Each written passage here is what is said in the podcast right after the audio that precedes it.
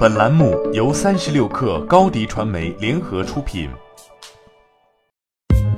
三十六氪正式推出一款学习型产品——克星学院，每周一封邮件，为你挑选最具价值的新闻，还能加入三十六氪终身学习社群，让你快速成长。原价每年三百六十五元，现双十一特价每年一百九十九元，每天仅需五毛钱。关注三十六氪微信公众号，回复“双十一”即可购买。本文来自三十六氪未来汽车日报。在台风海贝斯过境期间遭遇重创的日本高铁新干线，又因为修不如买而登上热搜。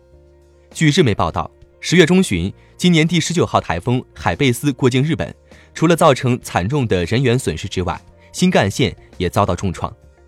隶属于 JR 东日本公司旗下的多达八编组、共九十六节北陆新干线列车。被泡在因台风而导致的降雨积水中。根据 JR 东日本公司社长深泽佑二的说法，相比修复这些泡水车，考虑到安全性，将其报废后重新制造将是更适合的做法。这意味着上述列车将会被报废，新的列车将会补充到运营序列中。据报道，在2019年底前，所有列车都将恢复正常时刻表。日媒估算，这些报废列车的价值约为118亿日元。约合人民币七点六亿元。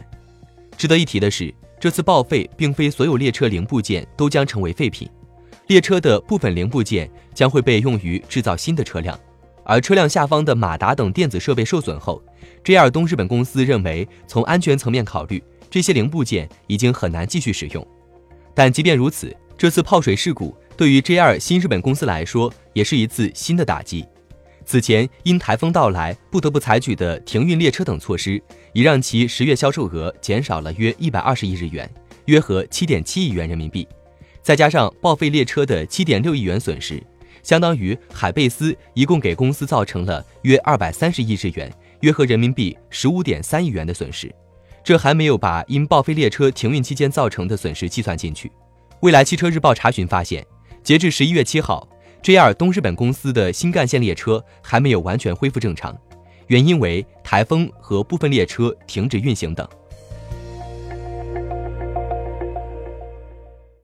欢迎添加 baby 三十六克 b a b y 三六 k r 加入克星学院，每周一封独家商业内参，终身加入学习社群，聊风口谈创业，和上万课友一起成长进化。